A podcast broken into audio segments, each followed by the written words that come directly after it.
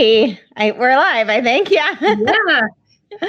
awesome. So we are back with episode two of Crypted History Uncrypted. For those of you who watched last week, welcome back. Uh, we did a little bit of an intro to let you know why we're doing this. We're so we're starting with a dive into the origins of social science, psychology, psychiatry, and uh, we have we found some really interesting things to share with you for this week.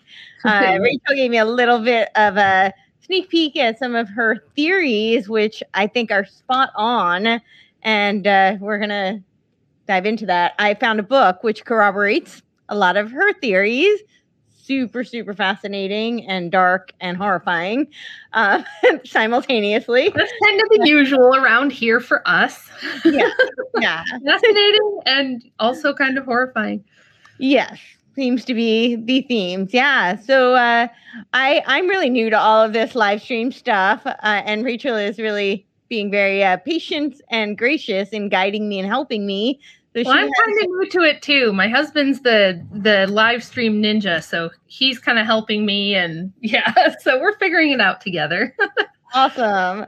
Well, she introduced me to Dono Chat, and so we have that linked here. I think we both have one. So we will read those at the end because I am visually impaired and I'm also not capable of multitasking. So, so well, it'll be good too because that way um, people get a chance to hear all the information and then be thinking of their questions they have or maybe comments they want to make because we have some pretty based viewership that sometimes you guys know things that we didn't know and you can be like hey did you know about this? or you guys should look into that. That happens a lot for us. So at the end we're going to be taking questions comments. If you guys want to support the show our brand new little project here um, mine's pinned to the top of my link. Courtenay also has hers pinned everywhere that she is. She's on Rokfin rumble and then here on youtube and i'm just here on youtube for now.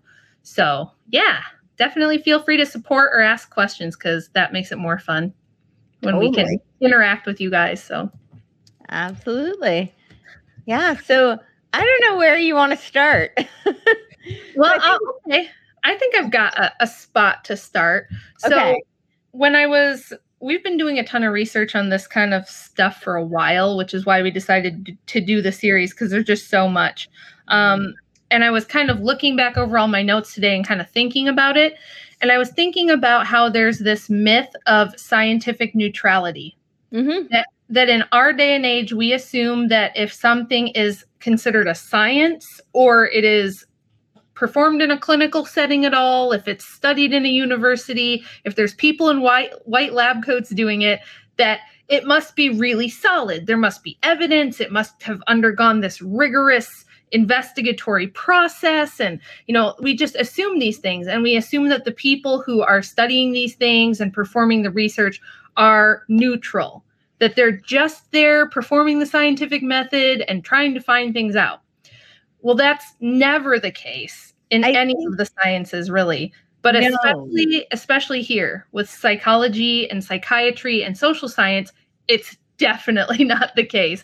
So I think that's what this is really about: is us kind of exposing who the people were who created these fields and tried to make them a science Yep. even though it's a soft science, and what their belief systems were, because there are humans behind the lab coats, and those humans have beliefs. They have uh, they have like their own mind and way of thinking of things that affects how they're doing their work. So that's kind of what I was thinking to start with, and then we can just start with the chronicle chronological um, stuff I have here. Awesome. Uh, I, I just want to add to that. The other thing about the science is that, you know, and even in a lot of these uh, articles and books that I pulled up, they actually say scientism versus science. And one of the main things that you see here is that it's really just, you know, uh, diverting and, uh, you know, abdicating all uh, critical thinking to the quote unquote experts and Right. also taking things as face value. So it's if it's science, then whatever results they find that they expect you not to question because it's it's science and so it's settled which is Right. actually very much contrary to the first rule of science is that there's you know many questions cannot be answered but there are no answers that cannot be questioned that was feynman you know Yeah. whole principle and that is really what science is predicated on however we seem to have forgotten that and now you know both i think as a result of laziness and conditioning people just don't ask questions and they assume that if there's been a result and you know any evidence brought forth then it's just somehow it becomes fact so Yeah. Yeah, that's exactly what happens. And both you and I have done a lot of stuff on MK Ultra over the last few years. yeah And the these first few episodes are kind of going to kind of lay the groundwork and explain how the hell did MK Ultra come out of this stuff? You know, how did we, how did they get there in such a short period of time? Because you're talking about the establishment of psychology as a field in the very late 1800s, and by 1953, probably earlier, they're Yeah. doing MK Ultra experiments on people. So it's like, whoa, how did it go from a brand new field to human experimentation on a mass scale worldwide like this mind control experiments? And so that's kind of what we're laying the groundwork for as well here with what we're going to talk about. So, shall we get into it? yes let's do it All right. So I kind of uh, started off. We we gave you guys a little bit of an intro to the ethos in our last uh, episode. I do talk about it a little bit in my book because hypnotism and somnambulance, which is what they called it before it was coined hypnotism, Mhm. um, these things are really, really old, like go back to ancient times. But I think we can look to post Enlightenment, early to mid 1800s, and see that's when people started to really try to turn psychology into a field of scientific study. Um, and there's a whole bunch of people that were all, this is kind of how things work in history when you study history. There's always these groups of intellectuals that steer things Yo. and that is that's why we're doing crypto history because the stuff they teach you in school never mentions all the secret societies the secretive groups the clusters of intellectuals who yes they work in the university together during the day but then what they're doing outside the university sometimes in their little groups gets a little crazy and a little wild um, Mhm. and that's definitely the case with psychology. So you had this middle to late 1800s group of intellectuals, mostly centered in Germany as well as England. yeah And it would have been people like Dr. Hugh Crichton Miller, who we're going to talk about some people you guys have probably never heard of, and then some really well known people like Freud and Jung and some of those guys. Um, but this guy was interesting to me because he in 1902 was at the University of Edinburgh in Scotland and wrote his PhD thesis on hypnotism. He was probably the first modern person to do that. He was the son of a Presbyterian minister, and I found this really interesting connection that so many of the people I looked into and did biopics on had clergy for parents, Yeah. ministers, ministers and priests for parents. Um, did so I, do, I don't fully know what that means, but I think ministers and pastors and yeah yeah, I think the interest in the spiritual affected almost all of these people. Like I said, Mhm. very few people came into this field with just a strict clinical mindset. Almost all of them had a background in religion, occult religion, Gnosticism, things like that, that ended up influencing their work. And this fellow, um, he joined the Royal Army Medical Corps in World War One. This is going to be another super common thread through all the research all these people serve in the war, whether it's World War One, World War Two, Vietnam. War is like a theater for experimentation. You can get away with studying things during wartime that you can't really get away with any other time. yeah it's like we A think lot that- of them end up in World War One working for like the Royal Army Medical Corps, like the German Army, things like that, the Prussian Army. Um, and this fellow did that, and he was the one who founded the charitable clinic in Tavistock Square that would much later become the Tavistock Institute. which will be next week's Yes, and Yeah. Courtenay is like the she's like a professor of Tavistock studies, you guys. So you're gonna love next week. It's, Um, it's yeah. Started me on this really like going down most of this rabbit hole because it was just this like monster shadow think tank that nobody had. I mean, I certainly had never heard of. So, and I realized all the connections that it had. So that that was actually really what like kind of opened the the floodgates for me. So Yeah, for sure. And so Dr. Hugh Crichton Miller was the one who opened this clinic in Tavistock Square out of concern for shell shock sufferers.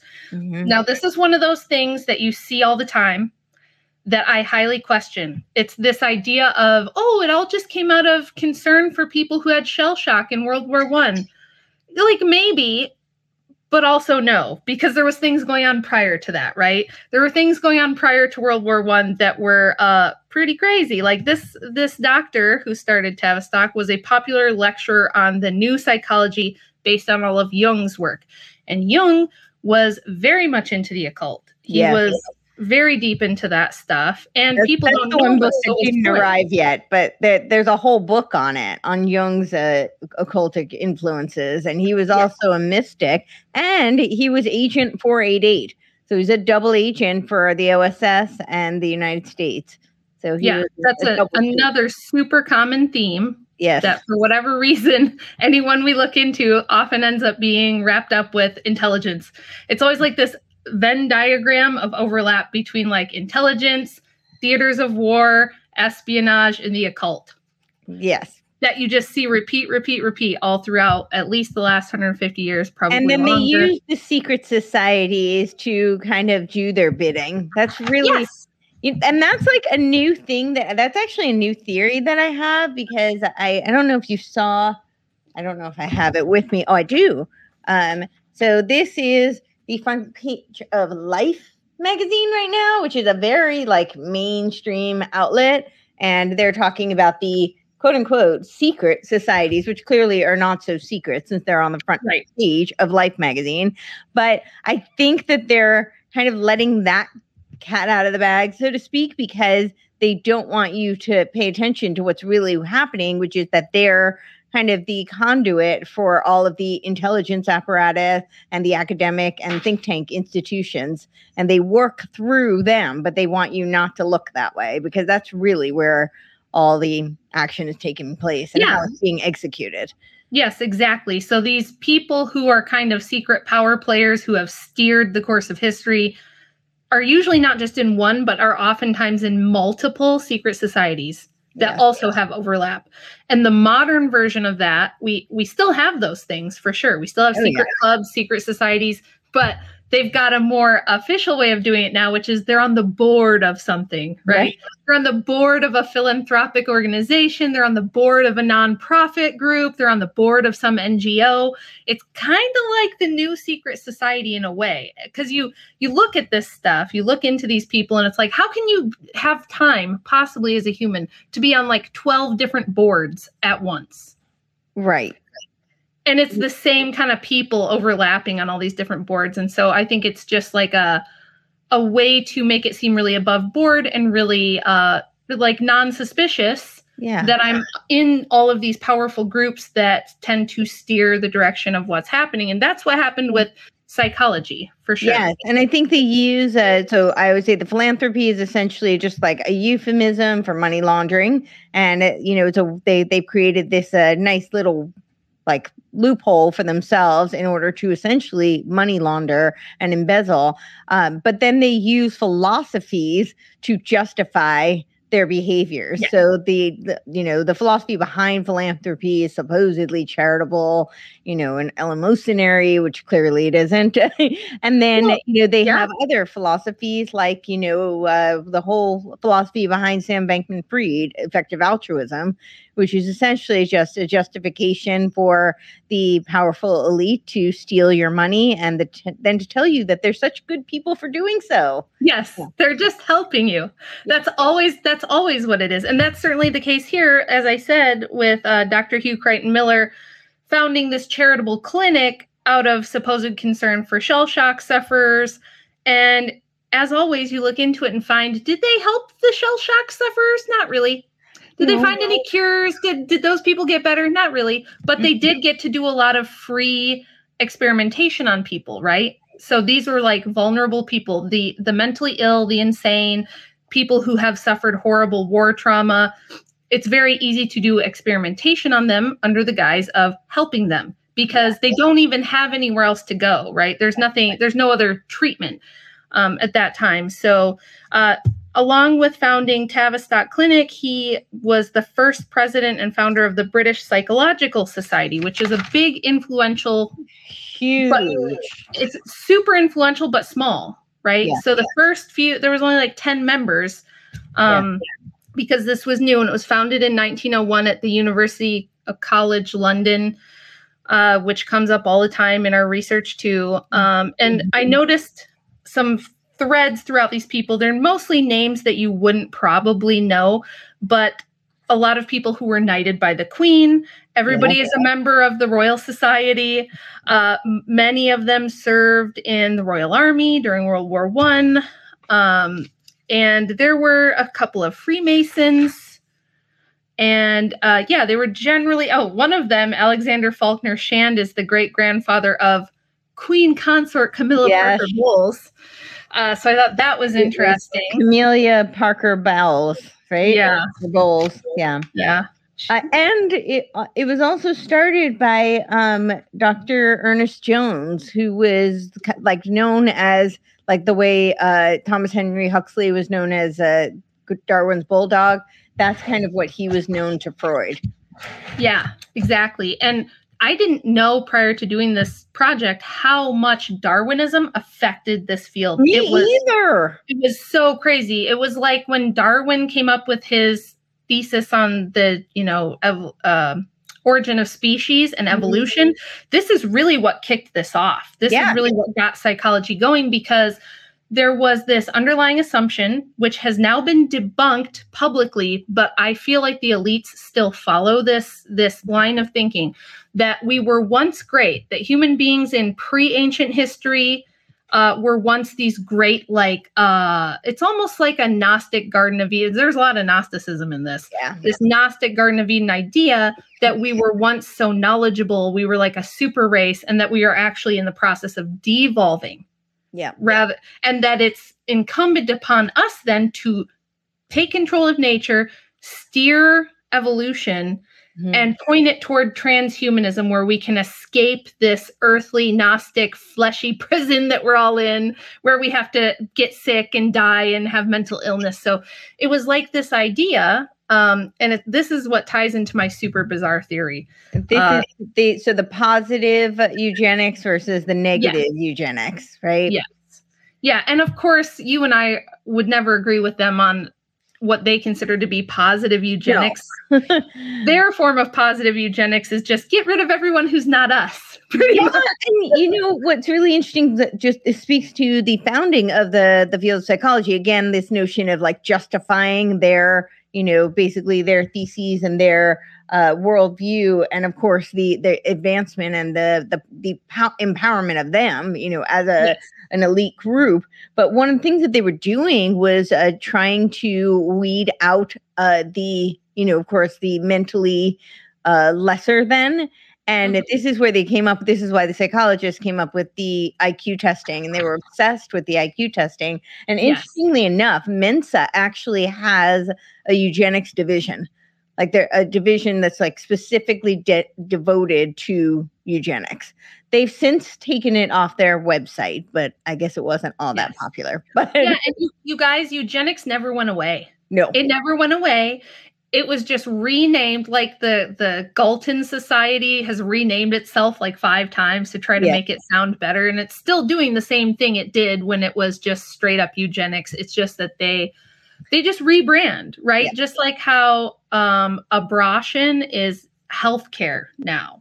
Um, they just take things and they reframe it and they try to make it sound really altruistic. We're just here to help. We're just helping. Mm, Uh, so, like, I found something super interesting. There was um, a psychologist and doctor named Ernst Haeckel who came up with this early theory of recapitulation, which is it's strange for me being Orthodox and having the recapitulation theory of atonement, and then them having like basically their own evolution version of the recapitulation theory, which was like he said you could look at the development cycle of an embryo or you could look at what they thought at the time was like the evolution of a bird where it used to have a thicker beak and then over time it adapts to have like maybe a smaller pointier beak something like that. He would say you could look at this this evolution of like an embryo and you could see it repeat on a macro scale throughout nature and then also in the adult life cycle of people.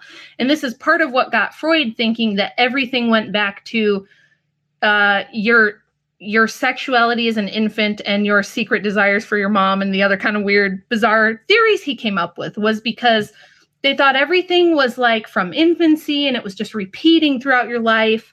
Um, but this gave him a very interesting theory. So he did believe in the in- inheritability of behavior and and mental health.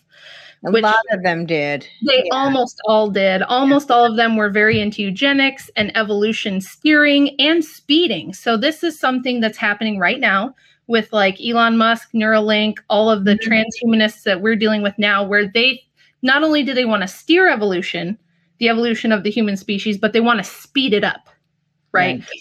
Um, and this fellow, Ernst Haeckel, he was a monist. Like he had a very interesting, very progressive type of religious view. And this was another thing I found is like people would say they were Christian, but they really weren't. So like Unitarian back then was a code word for a cultist who kind of likes Jesus. Like Jesus is cool and I'm into the occult um, was kind of their thing. And as a monist, this Dr. Haeckel thought that we were all going to become transhuman, return to the one, become the big blob of like oneness, you know, that everybody feels we're going to be when they've done too many psychedelics.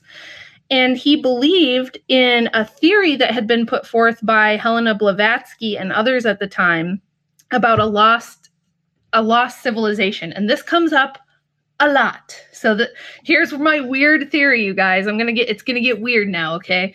So he believed because you guys remember the missing link that's never been found. And now they have wiggled their way out of why they can't find a missing link and why they're all hoaxes because they've changed the theory. But we're talking about 100 years ago when they still believed that they would find this missing link in the fossil record. And they mm-hmm. didn't know why they hadn't found it anywhere yet. And his theory was that there was an ancient lost a kingdom called Lemuria. It came the the name came from this idea that they didn't understand how they could find lemurs in like India and then find the same species of lemurs on islands in the ocean.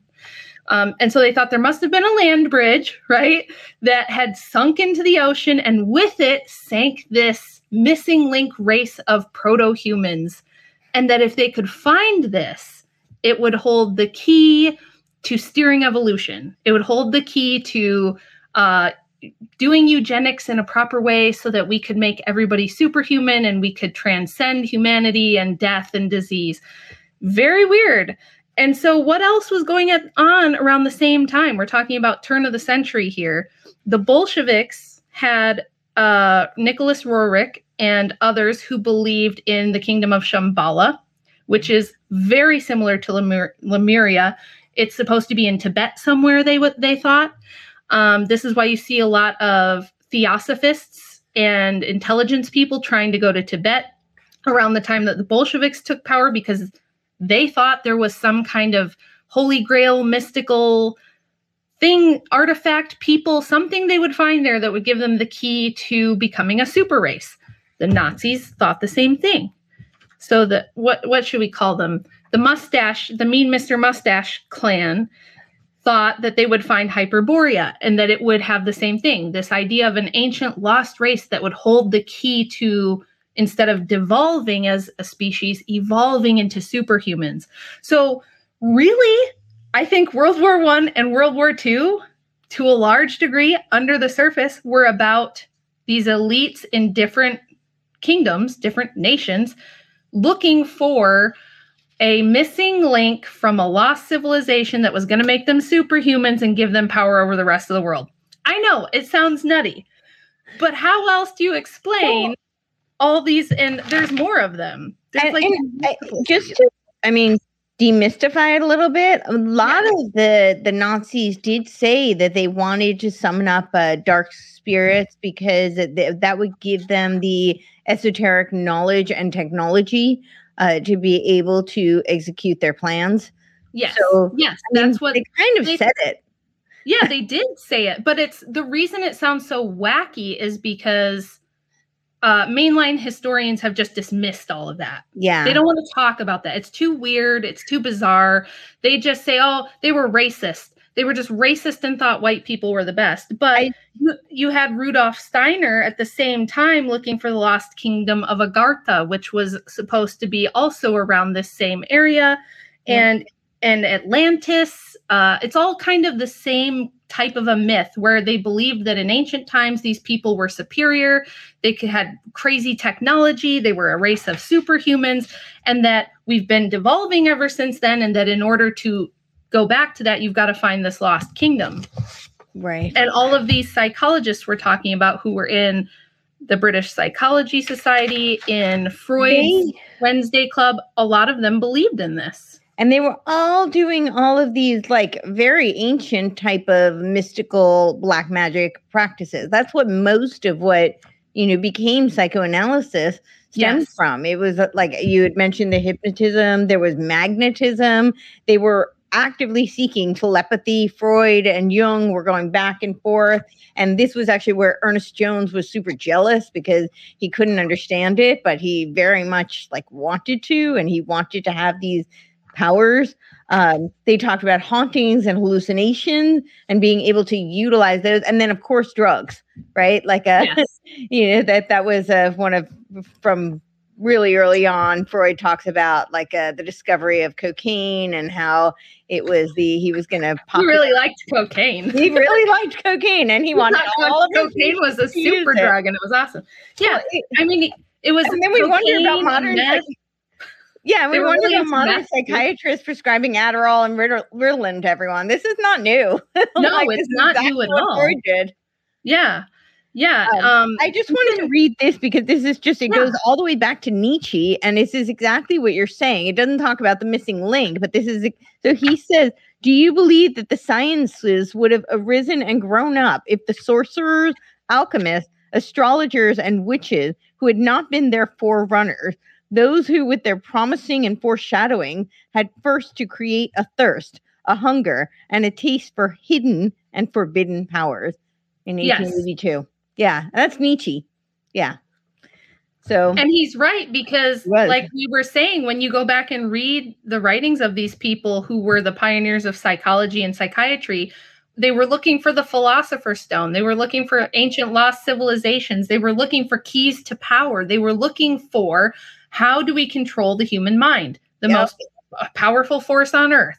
how do we grab the reins of this and so yes they had um i mean going back to ancient times but they, there was a renewed interest in the 17 and 1800s around hypnotism magnetism. Um, there was a very obscure portuguese uh, he said he was a priest. I think he was maybe a jesuit. It doesn't really say. There's not much known about his life but he was accused of the church by the church of being an occultist because he would do magnetic seances Yeah. now, I looked and looked and looked and couldn't find much about exactly what that would have entailed, and it's probably because we don't know much about this guy. But he he did write a book that was popular at the time, and he Well- was doing something called magnetic seances. Yeah. Well, it actually it stemmed from uh, uh Franz.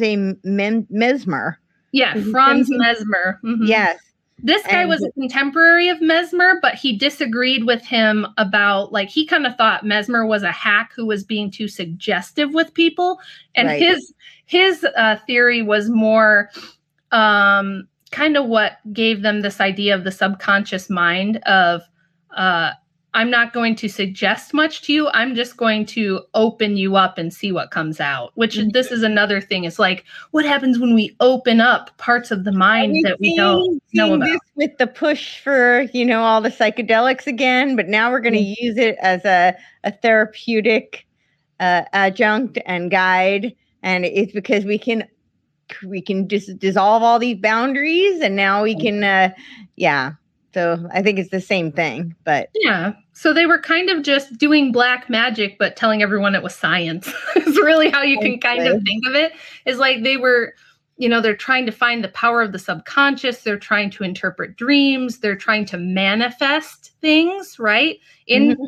we're going to take whatever's in your subconscious and see if we can manifest it. We're going to, um, you know, see if we can harness whatever power we think it is within people. So like Mesmer thought there was magnetism in the blood. He thought it it was Mhm. in the blood. Others thought it was in the brain. Others thought it was, you know, in He did think it was the sixth sense, though. yeah. Uh, Mesmer, yeah, Yeah. he had a sixth sense ability, which would enable the perception of distant events, clairvoyance, and the knowledge of other languages. Yeah, so early psychology it hasn't really changed, but especially in, when you read what these people were writing, it's like they knew there was a spiritual occult aspect to things, and that's why they came up with the name psychology, means study of the soul. Um, and then they knew there was a medical component, and this component was inspired by early Darwinism, by Charles Darwin, by Darwin's circles, by the early theory of evolution.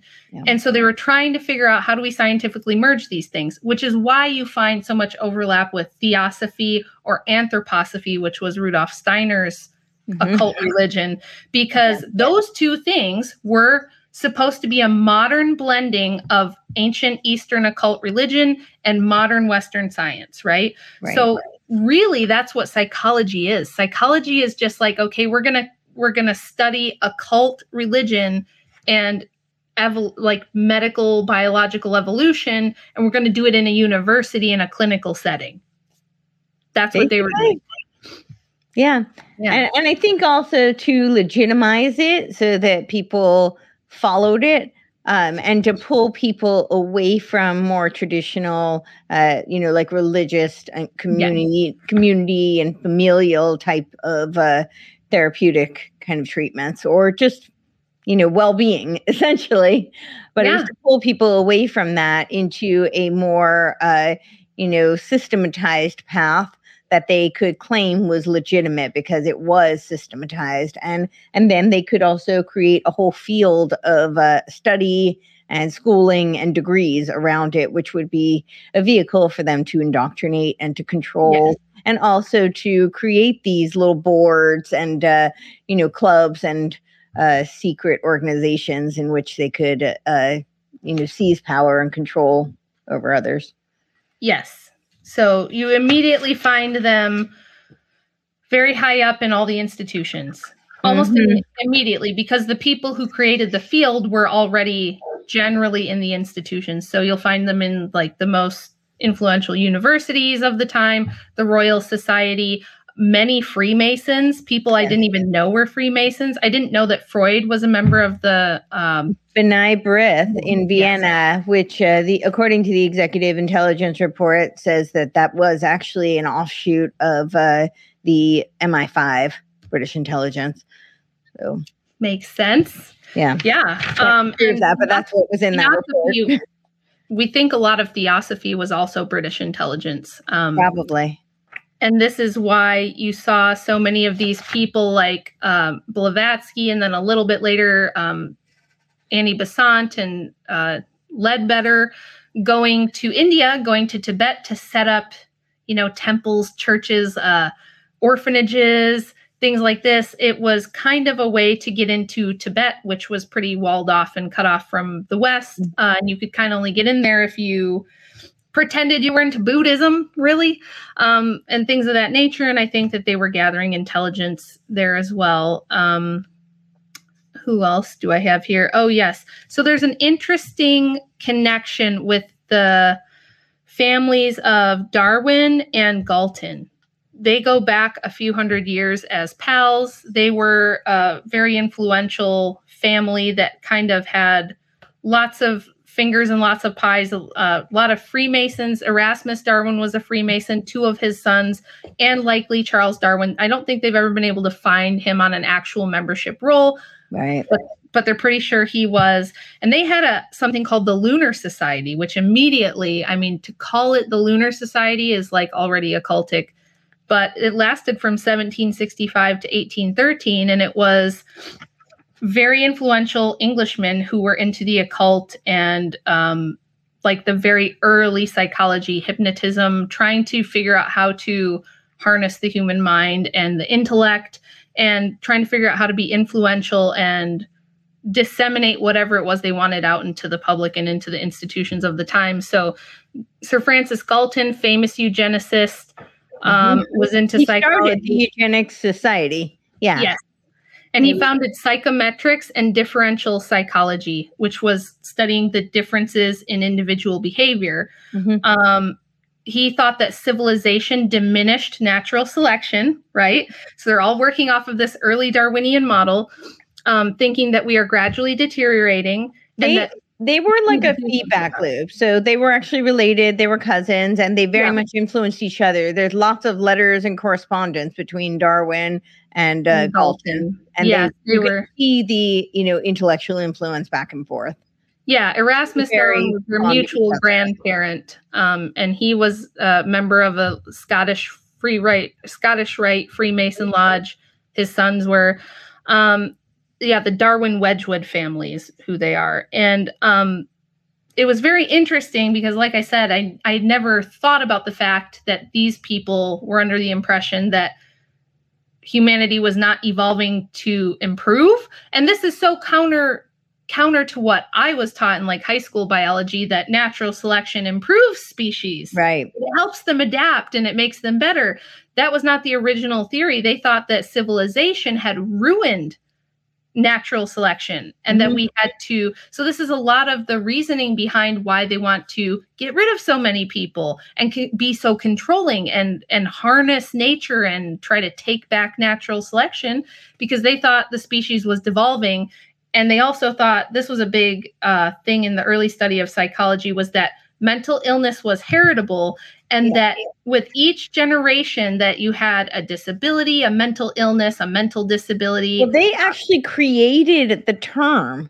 So a lot of it wasn't even a discovery as much as they were, it, was, you know, really like confirmation bias. They basically created these labels in order to then, you know, be able to execute their uh, quote unquote treatments and Yeah. so that they could advance this.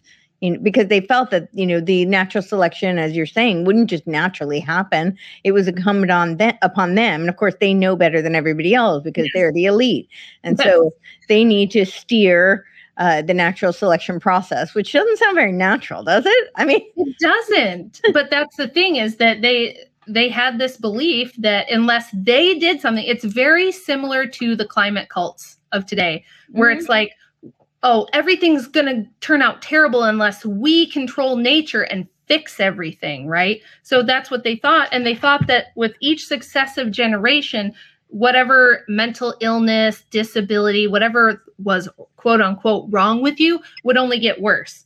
Now Yeah. that was that was disproved really quickly. I mean, Right. it was like a decade or two, and they went, "Oh wait, no, that doesn't work. That doesn't fit." Uh, I mean, we see this all the time. Like, I have a, a severely mentally ill parent, and I'm really mentally stable. I know it might not seem like it sometimes, but I've never had any issue with like real mental illness or anything like that.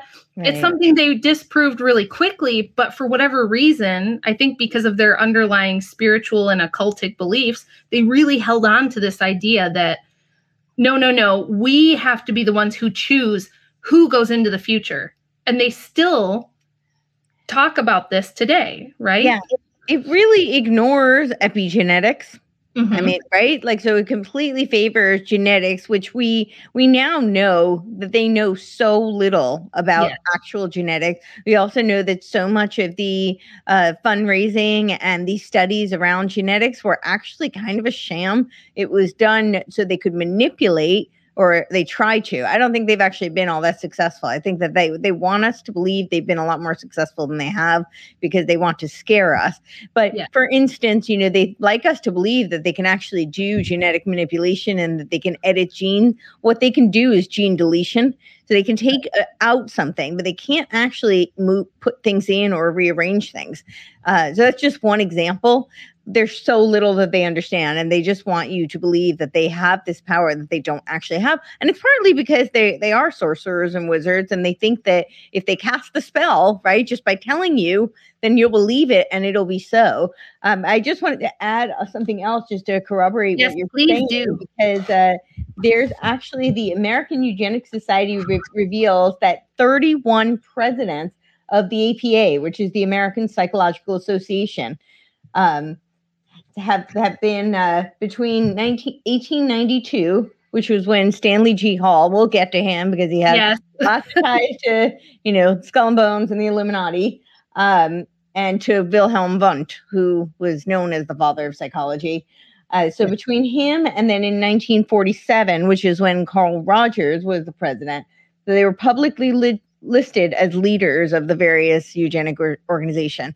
That's a huge number in That's a a short number. span of time. So that shows you these people really were eugenicists. That is like the driving philosophy Yes. behind these people. So Yes, absolutely. I think that uh yeah, it's like it's really nutty that psychology is really just eugenicists who are into the occult basically. Like if you just wanted to be like really basic and boil it down, that's kind of what it is. yeah, it is. So- There's a they had uh, titles like the field of eugenic reform. Um, there was a the what was the other one? Uh, a few of the APA presidents not only pu- published positive reviews of eugenic books, but also produced studies on supposed differences in national character, showing striking national difference. Uh, you know, found between the different uh, like different races and their their uh, capacity for empathy or lack thereof, which is really interesting also because um, we now know that you can actually create a psychopath. Which so one of the core components of a psychopath is that they're devoid of empathy, which it, it's actually much more nuanced than that. People think they just don't have empathy, but really what they have is a very keen sense of what empathy is. They may not necessarily be affected by it, but they know they can just they, can determine it in others and they know how to manipulate it to serve their own advance their own goals and agendas. So yeah. Anyway. So the British Psychological Society Yes. First body founded in 1901. I'll just do a quick rundown of the founding members and some key Mhm. facts about them. So, Robert Armstrong Jones, he was a Royal Army Medical Corps uh, officer during World War One, member of the Royal College of Physicians, Royal College of Surgeons.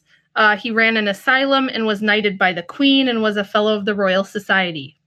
Sophie Bryant, who was a feminist activist, of course, uh, the only woman Armstrong was also a member of the Eugenics Society. Yes. Yes. Oh my goodness. Like I think every single All one of of these people was. Yeah. Um this lady was a member of the London Ethical Society. She was a humanist atheist, also into eugenics, and was childhood friends with George Bernard Shaw, which I thought was interesting. Mhm. Um, W.R. Boyce Gibson, son of a Methodist minister, um, he Shaw references was a Fabian socialist. So yeah. Yep. references G. Stanley Hall in his work God with Us.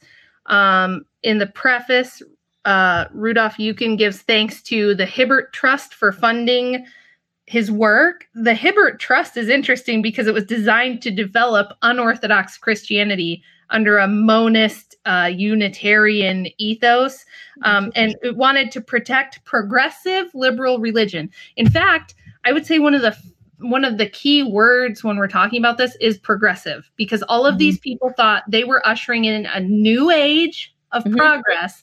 So Yep. scientifically, they wanted progress.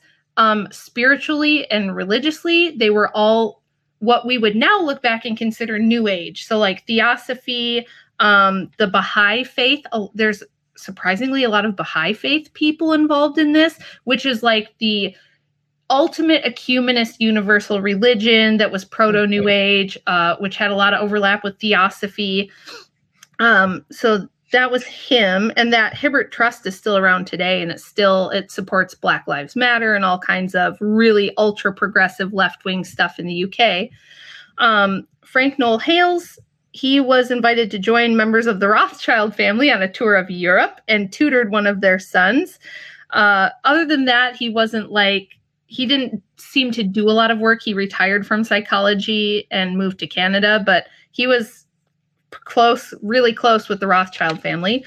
Uh, William McDougall, uh, somebody who's a little more well known, University College London, Oxford, Harvard, all these people are in the big, um, influential universities, right? He established parapsychology as a field and Mhm. opened the first lab at Duke University here. And um, the he is a Royal Society fellow, a member of the Eugenics Society. Um, he was a friend of Galton. He was very into scientific racism. That was Mhm. like one of his big things. So parapsychology and scientific racism was this guy's jam, which seems weird. He was into like animism and panpsychism. So he thought there was like some substance that gave things consciousness. Uh, and he was very his studies were mostly on like telepathy. He wanted to scientifically prove telepathy. So uh, again, another person trying to basically this was a bunch of nerds, you guys, all trying to like mind battle each other back, uh, you know, 120, 30 years ago. It's nuts. They, were, and they were really trying to read minds. What's interesting when you read a, a lot of Freud's confessions, and he talks about, and Jung too, especially in their letters back and forth to each other, uh, they talk about like trying to read their patients' minds. And Mhm. this is one of the biggest problems that I, I actually have with the field in general, is because is psychoanalysis in particular Yeah. endows the therapist with so much power. And what often happens is that instead of actually reading their minds, contrary to what they might want you to believe, because they want you to believe they have these magical powers, what they actually end up doing is projecting onto the patient. And this is where real damage can be done. This is where it can actually be really, really harmful to that individual because now you're taking a set of circumstances, a personality, eh, motives, and just literally thoughts that may not be from them at all and projecting them onto them, which is one, confusing, disorienting, and two, can actually create trauma that wasn't there. So Yeah. it, that's Well, one of my biggest. Some of them really wanted to do that. It was very much like, let's see, let's see what happens when we totally screw with the human psyche. Let's see Yeah. what happens when we introduce things or take things away. They were programming. So from the earliest days of psychoanalysis, there's going to be some level of programming. That's why I started by talking about this myth of neutrality because you're not trying to dig into someone's subconscious or their psyche and see what you can do in there unless you have some level of intent, right? I Right. mean, you can't be just neutral. I'm just curious. I just want to see what's deep in the recesses of This- your mind. this is like when I talk about, you know, uh, like one of the things I, I, I talk about all the time because I'm so concerned about the CBDCs, you know, and how uh, Biden issued that executive order 14067 on March uh, 9th, and then it went into effect on December 13th of 2022. And the the arg- the pushback I get all the time is, Courtenay, don't worry about that. That's just research. I'm like, right, because they just spend an inordinate amount of time, resources, and money on research that for no reason. I mean, the Yeah. research, you know, it's just fun. We're just curious. Yeah. Just curious. I- Just want to see what'll happen. Uh, so I just have three more quick people from the Okay. British Psychological Society. Sir Frederick Walker Mott, of course, Yeah. knighted by the Queen, Royal Society Fellow. He lectured at the Eugenics Education Society. William Halsey Rivers uh, went to work with Emil Kraepelin, who I will talk a little bit about later. Uh, his work was the basis of much of the Nazi eugenics programs. Um, and then Alexander Faulkner Shand, who was the great grandfather of Camilla Parker Bowles, who is now the Queen Consort. So these weren't uh, people you may have heard their name, but they were tied in with the most powerful people of their day. Yeah. And they were all super into eugenics and they were going to fix humanity. What could go wrong? Right? yeah, what could go wrong? And they they believe there are too many of us and that we should be uh, naturally, quote unquote, selected out. But don't worry, nothing will. That'll be fine. It's It'll fine. be fine. Yeah. Do you want to talk about G. Stanley Hall now? Should we go to him? Yeah, let's go Do to have him. something before him that you want to do? Um, well, I guess uh, we could do him first and then go into Wilhelm Wundt because I just think Wilhelm Wundt is kind of relevant and he's Yeah. like a little bit of a linchpin to a lot of this. But I don't know which one you want to start with. Well, maybe we'll start with Wundt because Hall went to study with him. Yes, he did. He was one of the few Americans who studied with him and got his PhD under him. I think there was what 147 PhD students under Wundt. Yeah. Something like that. Uh, that's a lot for someone who personally had no degrees at all. Um, yeah, um, Wundt's uh, like philosophical worldview was very much aligned with the New World Order that we Yes. would call today. Uh, Mhm. He believed he saw history as going through a st- series of stages from primitive tribes to an age of heroes, and then to formation of nation states, culminating in a world state based on the concept of humanity as the whole. So this is the same kind of thing you're talking about with the new age and with the monads, you know, this idea that we are all one and we're returning to the one. Um, and uh, he was very much a proponent of that. He was very influenced. One of his primary influences, philosophically speaking, was Hegel. And Hegel uh, was also, he was an alchemist and he very much believed in, uh, you know, we often hear the thesis, uh, uh, thesis, antithesis, synthesis. That was actually really Kant who said that. Hegel actually said, uh, you know, it was the uh, concrete, negation, and abstract. And the abstract was actually kind of the opposite of what you would think it would be because it is it is kind of a synthesis. It was this notion of all these different parts and how they integrate.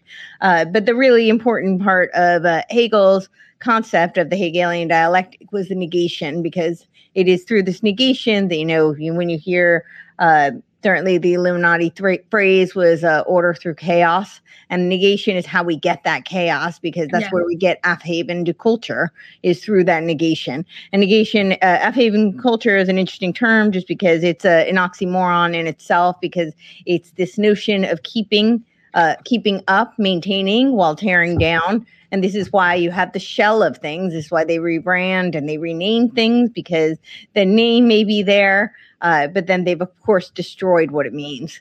And so it has no meaning and it's confusing and creates chaos. So that's those were his influences. Um and uh who else was there? Yeah he believed that the uh, purpose was to develop personal character and social morality. The most important task of an educator was to analyze activities and the duties of men within society because the state was the god. So essentially, it was all about creating uh, a, you know, the the ultimate state. And you know that becomes the one. And man is just continuously discarded throughout history uh, to serve the state. So so these are the the worldviews of Wundt, who created the field of psychology. He wasn't really somebody who was uh, who believed in the individual. He wasn't somebody who uh, came from a uh, certainly not a uh, traditional kind of uh, spiritual view. It was spiritual in a sense of uh, more of a Gnostic type or a Hermetic kind of worldview, Yes. where they believed that they were gods, and of course that the state was God. Um, and they would create the the perfect state, which would ultimately lead to this, uh, you know, universal one world governance. Yeah. Yeah, Yeah, that that was the goal of a lot of these people. Again, when you read them, it's like uh, obedience to the state, creation of, and this was a lot of the justification for eugenics too. Was like it's the welfare of the state, it's the Yep. collective, it's the greater good. We have to improve humanity, and um, like G. Stanley Hall was definitely on, on this too, and it's probably because he studied with him. And this was, it was really the same kind of spirit we have now where it's like oh all of that god stuff is like outdated we're scientists we know things we're we have gnosis so we can fix all the things that are wrong with creation you know Yep. no zero humility you know like the cornerstone stones of christianity are humility and repentance and they hated those things yeah, they wanted to have the control themselves. We can figure it out with our own brain. Uh, you know, like uh, the power of the human mind, and we're special and we're elite. And through our little secret clubs that we have, um, we're gonna fix everything. and that So- was the the goal of the uh, the the Illuminati. You know, Adam Weishaupt formulated officially formulated in 1776. I think it was May 5th of uh, 1776. And uh, the, their goal, of course, was world domination, but they believed they would achieve that through uh, destroying, overthrowing all governments and all religions. And uh, they, but they talked about how they had to create society, the state, submissiveness as a false religion. They knew that it was through re- creating a religious type of fervor that they Yeah. would then create uh, the movement, and they could also infiltrate. You know, so that's when they infiltrated through the Masonic lodges and uh, Yes. through a lot of religious institutions as well. So, Yep, they they created religious in- institutions and new types of schools. So Yes. one thing we had going on in Russia with Maxim Gorky and Anatola Anatoly Lunacharsky, they Yeah. had this idea called God building, which means uh, like Lenin wanted to get rid of religion, get rid of God, make everyone atheist, and these two understood that you can't really do that. Spirituality is a part of humanity. So Mhm. they said we can build a new God, which will be the state. And these were international communists. So they they thought we'll build up Russia and then Russia will become like the world state, the world government. It like they all wanted globalism, but they all wanted to be in charge of it, kind of, you know. Yeah. it's I, I always talk like about this with like Lenin and Stalin. Yeah. Yeah. Oh, sorry, Lenin, uh, uh, Stalin and Hitler. When people are like, you know, Hitler was a fascist and Stalin was a communist, and I'm like, uh, no, it was like a battle of men, not a battle of uh, ideology. really, no, these like really when it comes down to it, the ideology was very like secondary to really their spiritual beliefs and their worldviews about what they thought the future should be. And of course, they all wanted to be in charge of it. And so did these people. This was the science of how to do that, you Right. know? So um we had God building, we had the, these monist underpinnings, these occultic, Gnostic, Hermetic underpinnings. Um, you had uh what was I going to say? Oh, the schools, the Steiner Oh, yeah. Waldorf schools at the time. And this these are still around and they're like there's like 16 of them that are affiliated with UNESCO, which Mhm. shouldn't shock us because we already mentioned Darwin and Huxley and that was Thomas Huxley and then of course Aldous Huxley and his brother Julian um, Huxley. Julian Huxley starts UNESCO and they implement Steiner Waldorf schools, which is going to teach the kids all of this kind of stuff. You know, they're into anthroposophy and the Akashic records, and these are like diehard occultists. And UNESCO is like, yes, let's endorse their schools, right? Mm-hmm. Because because why? Because the occult is the new one world religion. It's the new world order. So these things that's why these things are always tied together the Yep. politics of it is just an extension it's just one aspect it's always really about the underlying it's really just a tool. I, I actually think politics, and you know, a lot of these people talk about that. I mean, the the certainly the Illuminati talks about that. The uh, uh, when you look at a lot of these, uh, uh, you know, like Stanley Hall and Gilman, they all talk about like the political be arm being just a, a tool in order to execute their their vision of what they've you know felt was best for man. It just didn't happen to entail uh, being pro humanity, but right. Yeah. well and yeah it never is. It's always it's always luciferian really underneath Yeah. but just want to remind you guys really quack really fast quick quack i mixed them together.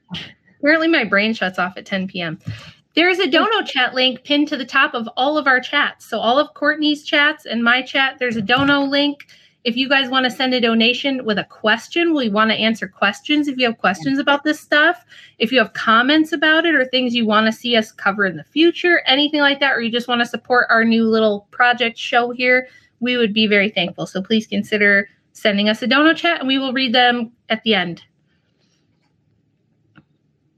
So, yeah. um, so do you have anything else on Wundt? Yeah, I'm looking through. I'm trying to find all of the uh cuz he had a lot of connections. So I just want to make sure I get these all right. Um, you know, he was influenced by Herbart, who was an educational theorist as well as philosopher. Um, let's just see where and Herbart was at the University of Jena and then later at Goethe and he was in connection with uh, Pestalozzi and Pestalozzi was a di- direct connection to the Illuminati. Um, he was uh, reported to be, you know, uh, okay. Let's see. He was he was known to be uh, Abaris in the no, sorry, wait, that was Fichte who was who was de- who was connected to Herbart to Pestalozzi. Sorry, they're all these different. Uh, they're all like connected. Yeah, Pestalozzi was known to be Alfred in the Illuminati code. Okay. Um, and then, all right, let's see where else were we. Um, I do have here about Wundt that he was greatly influenced by the flood of writing on hypnotism and spiritualism at the time. He was. He, he Yeah. was very into that. And he kind of defined psychology as empirical humanities science, but combined physiology, philosophy, ethics, logic, and epistemology with these like s- para, Yeah.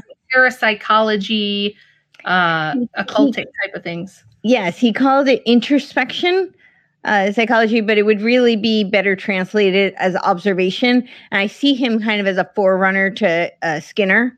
You know, it's really like he uh, was the one who took it into a like systematic kind of biological science where we're observing the behavior and then manipulating based on the behaviors that we see. Uh, so think of like the Skinner box. I think it really started with Wundt, and it was because he really wanted to be able to. He wanted it to be perceived as a hard science, and uh, you know, obviously, we see that you know it's based on things like, uh, you know, hypnotism and a lot of and parapsychology. So it's really not hard science, but that's really what he he wanted to get garner that respect. And Yes. so, yeah, so that's where he was drawing most of that. But I do think it was the forerunner to Skinner. Um, yeah, Yeah, and he he had some really influential students when he came to America and Mhm. trained people here. Uh, James McKeen Cattell was the first U.S. Um, psych professor.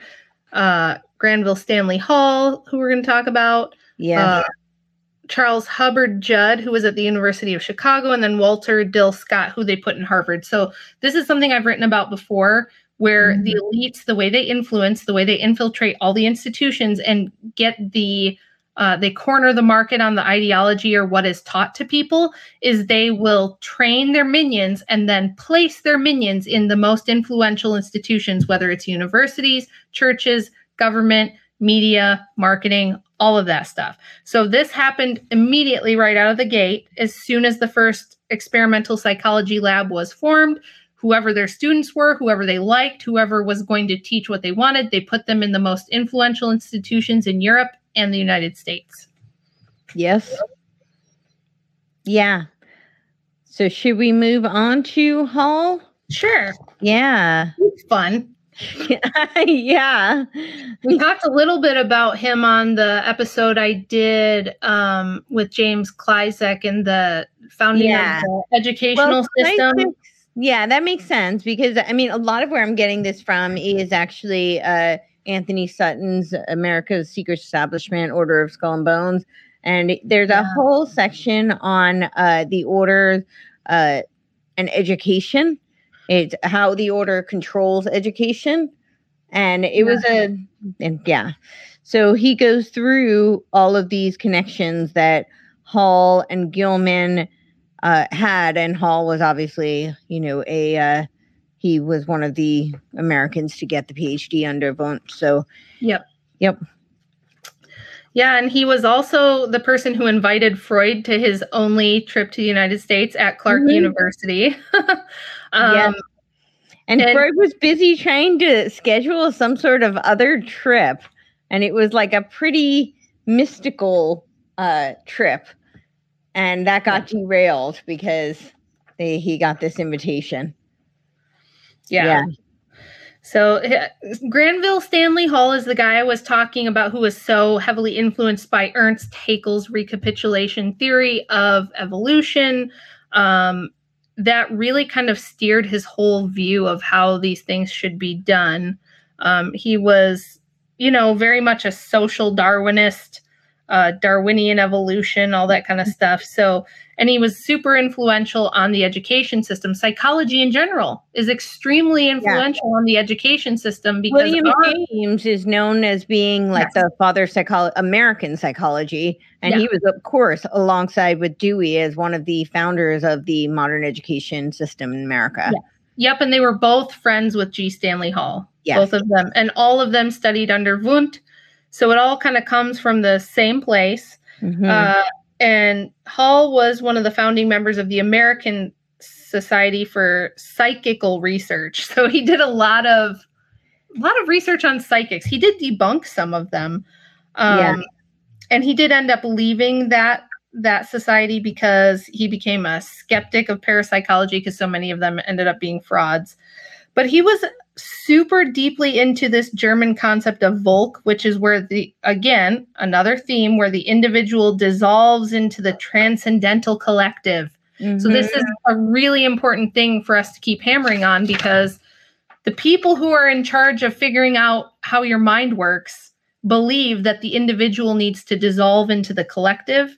He he had the same idea that the state should be God, and he was very he was very opposed to um, sympathy for the poor, the sick, or disabled. Yeah. He, he really thought that you should have no mercy and no sympathy for them. They were just disposable. They should be gotten rid of. They were bringing down the future of humanity. Um, he believed in selective breeding and forced sterilization. Um, yeah. And I, I one the one other thing I forgot about uh, is he. Uh, this was another one of his Hegelian influences. He says that they were constantly seeking synthesis to re- reconcile opposites into higher truth. Psychological synthesis was a key element. So yeah. Was, yeah. Yeah.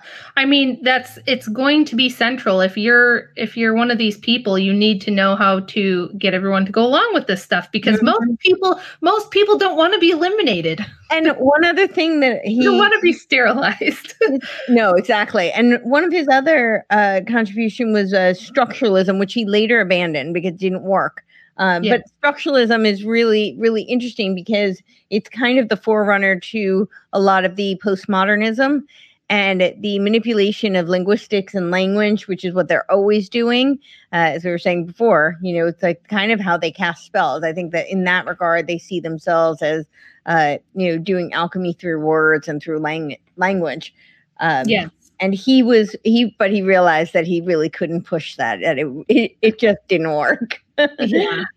Well, yeah. so remember that we just told you this guy had such a big influence on the education systems in Europe and America at the time. And his belief was that, um, well, for one thing, he did a lot of studies on only children and thought that being an only child was a disease. That yeah. you, that only children were always going to turn out like really screwed up and awful.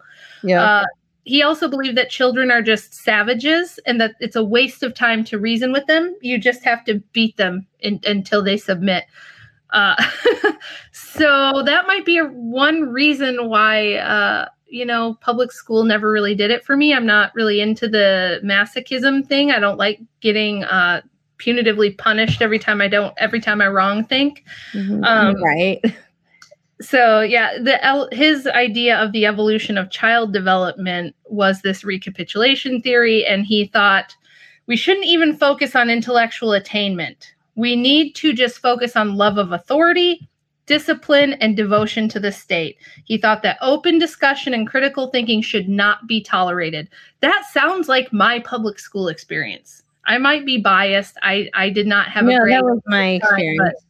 yeah, yeah it, I think we've talked in our previous yeah. episode about how you and I both got in trouble for going, wait a minute, isn't it yeah. this actually? And even though we were right we got in trouble. Yeah. Um, so that's that's where this idea comes from. Um, in large part is hall. He thought that you don't you're not in school to learn or to think. You're there to learn obedience and devotion to the state. Uh, we don't want your opinions. We don't want to hear your thoughts or your questions on things um, and then, yeah, this idea that empathy or sympathy towards undesirables interfered with selection toward the super race. So he was yet another person who was a believer in this idea of steering human evolution toward creating a super race. It's yeah. kind of crazy that only the mean Mr. Mustache clan gets gets hit with this rap, right? It's like so many of these people and so many eugenicists, and they were it was very popular. Darwinism made eugenics, it was like the next logical step, right? Oh, well, if we figured out evolution, I guess we better start steering it and controlling it and manipulating it to what we want and create a super race of superhumans, which then becomes transhumanism. Yeah, so, it's essentially the Ubermensch is uh, the the transhuman, which leads to the posthuman. Um, Mhm. yeah, he so th- these are just some interesting connections with uh, Hall. He came under he was at Antioch College, and during his brief time there, he came under the influence of Horace Mann, again, who we created the modern education system, uh, the Unitarian Church, which you were talking about, the Hegelian discussion group, which was mostly left Hegelians, and then the co-founder of the Order of Skull, Skull and Bones, who was Alphonso Taft and uh, Alphonso Taft was also uh, he also and he oh sorry he also knew William Howard Taft, who was also a member and a, a Chief Justice of the United States, as we know. Um, yeah, so those are some of his, and he was influenced by Hartmann. Hartmann, Edward von Hartmann, from who was a prominent philosopher, and his views. It was also very similar. He was all like against the individual.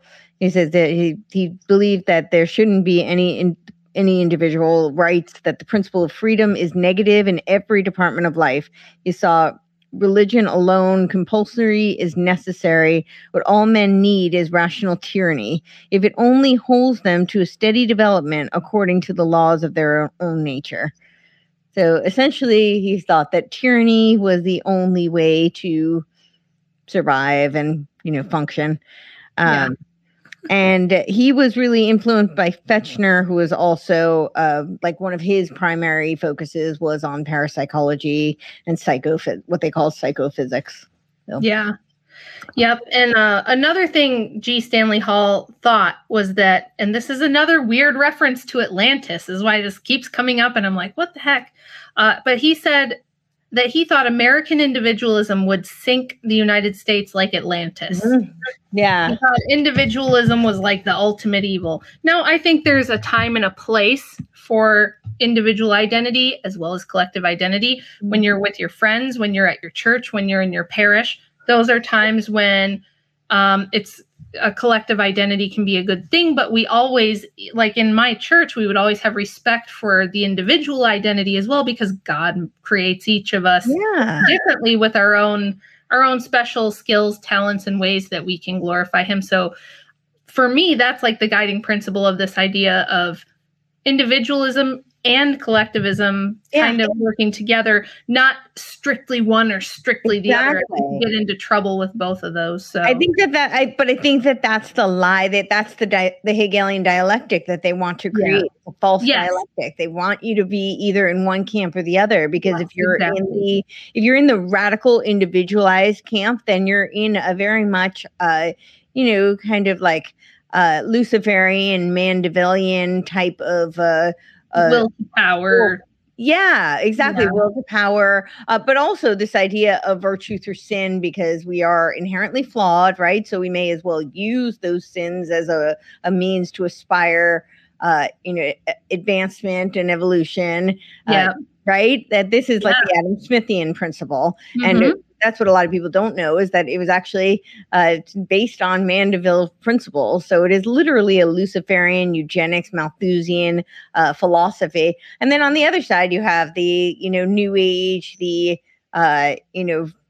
I, it's, it's still, I would argue, still Luciferian, but it is uh, under this uh, notion of it being, it's a paganistic type of view that Yeah. you're, you know, all one, and that there there is no individual. And I think really the truth is so plainly obvious that it lies in the middle, that, you know, we're obviously all so intricately uh, interwoven and connected, and Yeah. we have such tremendous impact on each other. Uh, but that doesn't negate the individuality and individuation. Yes absolutely i totally agree that you put it very well Thank you. So- i that's all i have on hall Okay, I have one other thing on uh, Wundt, and I think I actually mentioned it last time, but I think it's still worth mentioning.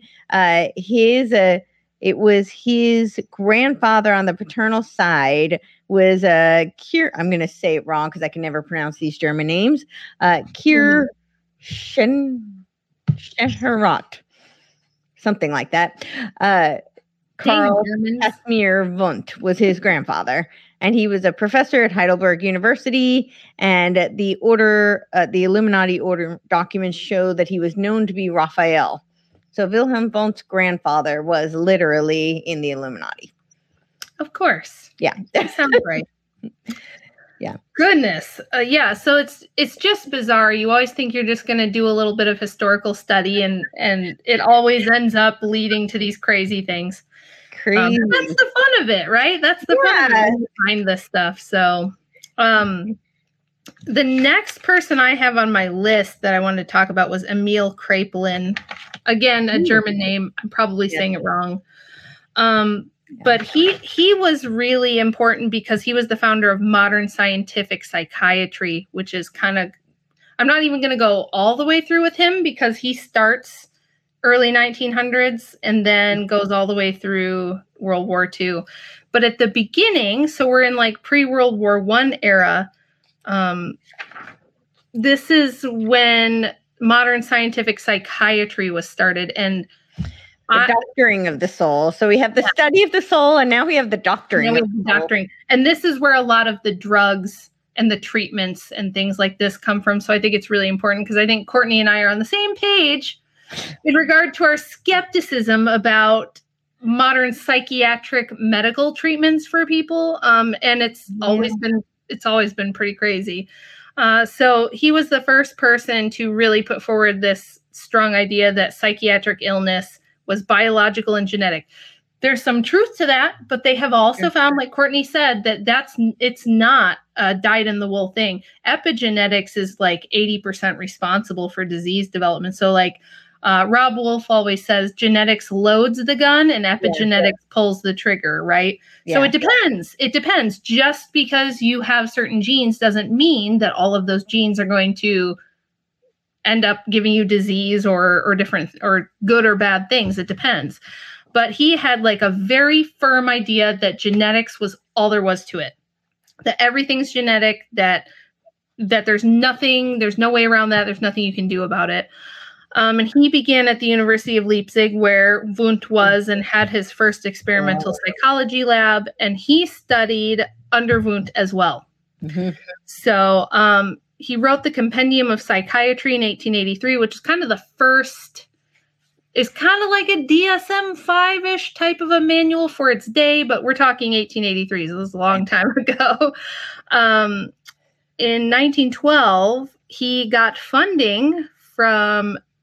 Uh, I know his name. Why didn't I put it here? The same. Let me Google it. I think it's Loeb, the German Jewish banker who funded a lot of this stuff at the time. German Jewish banker. Not the Rothschilds. No, but he was connected with them. Okay. I like literally was writing so fast that I skipped the actual word because I usually know it. Right. Yeah, I think that was him.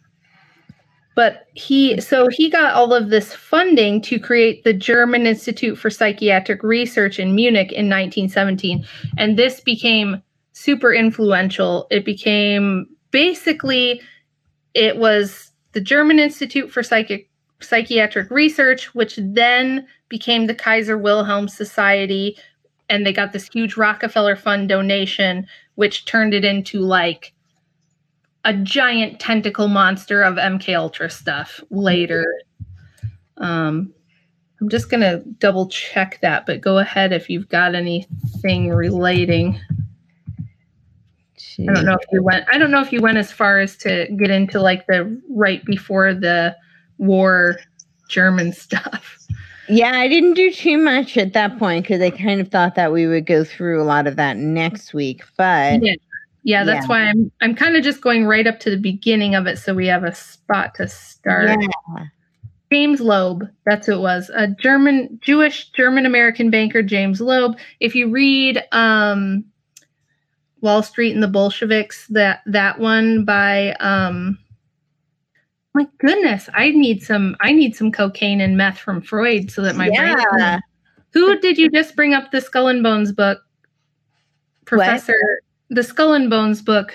Um It- Professor Hello. Sutton. Yes.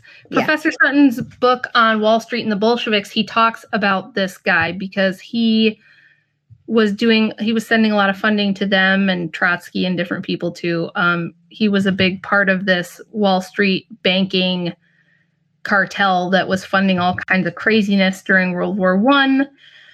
Um, yeah, so he gave him most of the money to start this German Institute for Psychiatric Research in 1917, going right in, you know, this is right around the beginning of World War One, and the this is when the Rockefeller family really took interest in psychology and psychiatry. Mhm. And it was in large part because of the fact that they were into eugenics, and the Rockefellers were big fans of that at the time. Uh, and Kraepelin was he was in some ways he was kind of a good guy or was trying to be because he wanted psychiatric asylums to be less barbaric he didn't want capital punishment or like a lot of restraining of people and things like that which you could argue was probably good but he is the one who really pioneered uh, sedating the hell out of everybody um, Mhm. he's, he used potassium bromide um, Okay. first uh, and then was really the one to kind of start pioneering all the different drugs that you could control people with. Um, and he was again social darwinist racial hygiene eugenics very into all of that. And oddly in the later years of his life he became really into buddhism and the buddhist teachings of on death and stuff like that um, which is just another you know eastern mysticism again so this guy who was this like racial hygienist ends up being a buddhist right before he dies like oh how nice for you how nice for you to like want to wipe out a bunch of people and then decide at the end of your life that you want to be a peaceful buddhist Uh, that's very convenient. isn't it It, it, it, it's like there's no uh, uh, atheists in foxholes, you know. Yeah. uh, kind of reminds me of that. yes that's what it well that's what happens a lot with these people um and he was another reason he's so important is because one of his uh students was ernst rudin who was one of the more notorious mean mr mustache clan uh eugenic doctors who was in charge of their main program Mhm. uh, and Ernst Rudin, he was a psychologist, psychiatrist, medical doctor who studied under your Eugene Bleuler, who was like another si- similar thing. Th- th- All these people at the time were eugenicists for the most part. Um, and Rudin studied social Darwinism and racial hygiene. He was the co editor in chief of the Archive for Racial Hygiene and Social Biology in 1904. 1905, he was the co founder for the German Society for Racial Hygiene. So this was science at the time. I think people need to understand that because everybody's under the impression that that no one knew this was happening. No one knew this was going on until after until World War II when we had um you know when we liberated the camps and we found out about all the horrible things that were going on and everyone was shocked and surprised and nobody knew and it's like that's completely false. Margaret Sanger was, you know, parading around the United States and Europe championing eugenics. We had eugenics societies here, we had them in Europe from the from the like 1880s until the end of World War II. It was the, it was the mainstream science. It was very accepted. There there was only some pushback by like, you know, Christians, fundamentalist Christians, things like that who were against it, but the scientific community thought this was what we had to do because everything was based on evolution. Everything was based on Darwinism. So, social Darwinism and biological Darwinism equals eugenics. It was the mainstream view at the time. So, we can't really just have this historical revisionism of saying, oh, it was just this one party of Germans who was up to this shenanigans. This was really widespread. really and- widespread. And it's Yeah. really, I, I feel like in every single, every time we start diving into any of these topics, it's it's the, it really is the the philosophy and the worldview behind all of it. Yeah. Always. Yeah, I mean, if you and I think they loved it so much because you're thinking about Thomas Malthus a hundred years before, Right. and his theories of like Malthusian, you know, like oh, there's only so much stuff to go around, so we have to depopulate, and we have to control, control, control nature. It's always this like idea that But somehow they have to control nature, so it, it Yes. never seems to affect them. That that's always the interesting. Well, I yeah, I think it's because they think they're the gods. They Yeah. from their occultic beliefs and their worldview, it's like, well, someone has to be at the top and steer everything. Somebody has Yeah. to be in control, and we're the smart people. We are the learned ones. We're in all these societies and these secret societies, and we're in these intellectual circles, and we're going to sit around and dictate what needs to happen. And so it was like, this was really the dominant I medicine and psychology of the time. It Yeah, was not it wasn't specific to to national socialists in Germany at all. No, not at all. I mean, obviously, a lot of these groups are, you know, the, we're seeing them in, in England, we're seeing them in France. Um, I, I have a group here, it's in Poland. So it's really through these elite and academic circles. That's not at all relegated to one geo geographical loc- locus. Um, but I thought what I was going to say is that I think another really important component for people to understand is that they, this is what we were saying before about how these philosophies always seem to somehow justify their views and i Yeah. think that that's the case with psychology so you know Yeah. they created things like you know intelligence uh, uh, testing they created means of determining uh, disability and mental disability and mental illness and they systematized it and labeled it and codified it in ways that substantiate it's literally like a a, a blueprint for their confirmation bias and a way to corral people uh, towards their worldview and to justify you know the fact that they want to kill off tons of people and the fact that they uh, want to take control over people that they deem to be less than and Yeah. they do it all under the guise that they're being you know so helpful and that they're it's for the betterment of humanity when really Yeah. it's just for them to have control and then for them Yeah. to have you feel good about them taking control Right, right. Because in order to do all of this benevolent stuff, they need control over all the resources and the money and and everything. They need control over everything in order Everything. to save us, right? It's always to save you from whatever's about to happen if they don't help you. Um, but I think we'll we'll kind of head into wrapping this up, guys. So if you have Yeah. any last minute questions or I comments, send yeah. it through the Dono chat. We both have Dono chat links pin, pinned to the top. So if you enjoyed this and you want to support the show, please do that. If you have questions or comments, click the Dono chat link. It's super easy, really quick uh, to make a donation. So go ahead, Courtenay. What were you saying? Oh, I was just gonna say. I think one other thing I don't know if we covered um, was the uh, Society for Psycho Research.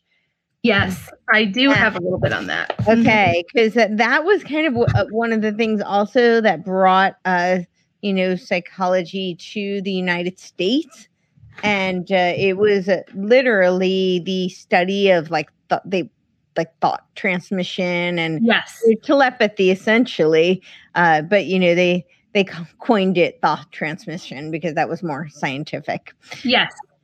Yeah. but like we said, these were basically a bunch of nerdy, nerdy weirdos and pervs. We'll get into that next week. There's a lot of perviness going on here too. totally was but i also think it's so relevant when Yeah. you talk about things like mk ultra right because that's essentially it's like a precursor yes. to all of this uh, like remote viewing kind of projects that they did um, Yeah. yes Yeah, they were doing a big part of this was because uh, part of it was because spiritualism was so big at the time. Um, but, chapter but that this- this is in actually it's called spiritualism and it's called uh, occultism made in the usa and then the first part of it is spiritualism i don't know if people can see but that's yeah. Yeah. So yes, a large part of the early studies of all of these mainstream psychologists that you're never going to hear this in your like American history class or if you go to school for psychology, they're just going to tell you the nice bullet points. They're not going to tell you that these people are all trying to study remote viewing, uh, telepathy, ESP, uh, all of the paranormal stuff. So Yeah. the the it was called the Society for Psychical Research, and then there was another one that was like a paranormal research. But many of these people dabbled in lots of paranormal psychology and established paranormal psychology as a field. So that was a big part of it too. That's why many of them were hypnotists or used different types of hypnotism. Um, there was some just some really really bizarre wackadoo stuff going on. Um, uh, they had uh, what what else was I just thinking of?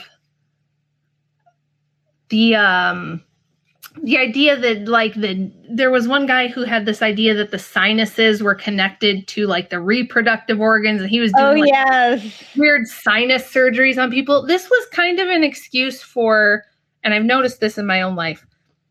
A lot of people who have their own mental illness struggles want to be psychologists, right? They My want mom always says research is me search. Yes. yes. So I think that in this case, that was super true because everybody involved in the founding of the field was, some of them were a little off. Some of them Yeah. had some issues. Some of them had some problems. You guys might know that about people like Freud and Jung. They were not like exceptions. They they're the ones that history remembers, but most of these people had their own mental health struggles or thought they might be psychics or thought they could hypnotize people or wanted to see what they could do to people. Um, and then when we get in next week to things like sexology emerging as a field, Mm-hmm. guess what those people were all you know they were all sexual deviants who were i'm just scientifically studying my sexual deviance Yeah. No- nothing to see behind this curtain right so it's like it's kind of like how often in our research we find that if there's a nonprofit group or some kind of philanthropic group and they're saying oh we're helping these people those are usually the people that they're exploiting or harming it's Yes. kind of similar to that where it's like the crazy people want to be in charge of everyone's mental health and the pervy people want to be the sexologists and do experiments on everyone so you can see i think just from the stuff that we've talked about tonight where we're talking about things like hypnotism paralo- parapsychological research telepathy and then we're experimenting with drugs to hypnotize and influence people and of course under the guise of curing them. And Of some of them some of them may have been very sincere in that. Some of Yeah. them may have been it doesn't really matter though because you're still messing with stuff that you don't know what you're messing with and ex- and it requires all this experimentation all this mm. human experimentation with drugs with techniques that later we're going to find of course are going to be used for very nefarious purposes. Because if you could control the minds of people if you could steer the psyche of people if you could control the biology of people if you can control the evolution of the human species which i would say I, I, I don't think there's macroevolution but let's just say like the microevolution the mm-hmm. adaptation of the species. If you Yeah. can control the biology and the psyche of the species who are the kinds of people who do you think are going to be interested in that sort of thing? And so mm-hmm. those people right away went ooh i like this. Where can i invest? Right. So going into World War One is where we're going to see, okay, there's been enough research. It's been established as a science, although I would argue it wasn't scientific No. whatsoever. Uh, but you'll see the worst people in the world with the most money really heavily invest and basically take this over. So even if you wanted to look back at this and say these people had good intentions, I think a lot of them probably did. But whenever you're talking about controlling human beings, there's going to be bad people with lots of money who are going to want to invest and kind of take that over, which is what ends up happening. So, Yeah. What do you- how what do you think on wrapping up this episode? I think so. I think we, you know, covered. Yeah, I think it's uh we're pretty much right up to right around the 1912, right, which is where lots of fun stuff commences. Yeah, people always ask me if I think there was like turning points and in modern history I always would say like 1913 uh, is definitely a year that a lot of stuff started popping off and 1912 was like Oh, yeah. 1912 was just, you know, gearing up. And yeah, so much. And at 1913 was definitely a huge turning point for sure. yeah. Uh, yeah. there was just so- so many things that came together and then we're going to see as always that in the theater of war they're able to do all kinds of craziness that they Yeah. normally Yeah. wouldn't be able to get away with so that's when courtenay and i both are kind of in agreement that we think a lot of the mk ultra type experimentation actually started in world war one not in 1953. No. Um, and so we'll kind of go over next week should be super exciting. These last two, if you liked these two, I think you're gonna love the next few that Yeah. we do because we're gonna really get into these were kind of laying the groundwork for the absolute madness, pun Yeah. intended, that happens for the next hundred years. And then we take a look at where we think we are now to wrap it up. So I hope you guys like the series and you follow it. Yeah. The best is yet to come for sure. Yeah, and I and just to to Rachel's point about you know wartime research and how they use that as a cover to get away with doing all sorts of really really inhumane things. Uh, you know, I think a great example is just think about ARPA. It was the Advanced Research Project Agency. Then it became DARPA, right? So I always say that as soon as they put a D in front of it for defense, then Yeah. they have a carte blanche black ops budget. They can do whatever they want and they can do it in secrecy and tell you one thing while they're doing whatever they want. And Yeah. we're going to see that you know we start talking about tavistock next week. It was literally the british propaganda bureau and they created it under the guise that they had to because their enemies the germans had a propaganda bureau. So of course they had to have a propaganda bureau.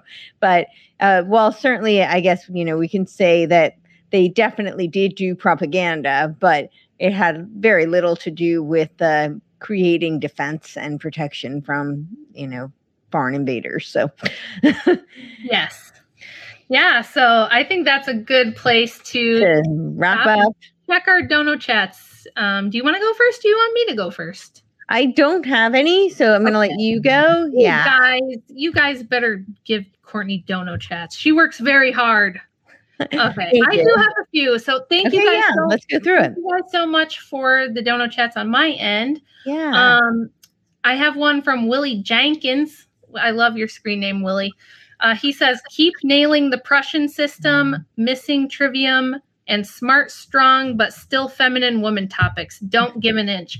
Well, I won't, and I know Courtenay won't. I already know she won't. Like, for sure. You, ain't gonna get her to cave on anything. So, thank you so much, Willie. That was so nice of you. Um, we got a $10 donation from RC.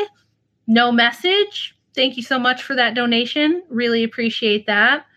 Um, and then we have $5 from Kristen Slowboy. Shout out Kristen. She's my pal. We love her.